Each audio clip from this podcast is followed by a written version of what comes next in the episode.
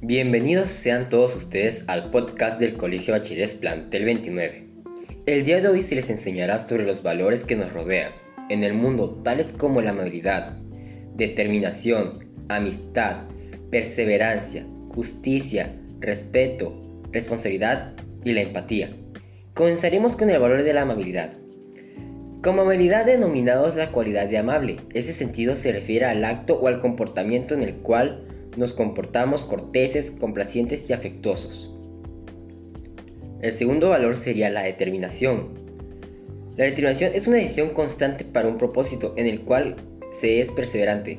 Este valor a través del cual la persona toma decisiones con alto grado de confianza y seguridad. El tercer y último valor que yo les mostraré será la justicia.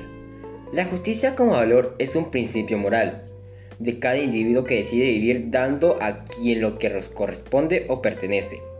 La justicia es una virtud también que todos los individuos deben poner en práctica de manera coherente y en busca tanto del bien propio como de la sociedad.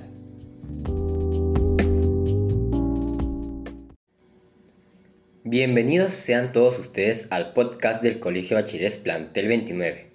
El día de hoy se les enseñará sobre los valores que nos rodean en el mundo, tales como la amabilidad, determinación, amistad, perseverancia, justicia, respeto, responsabilidad y la empatía. Comenzaremos con el valor de la amabilidad.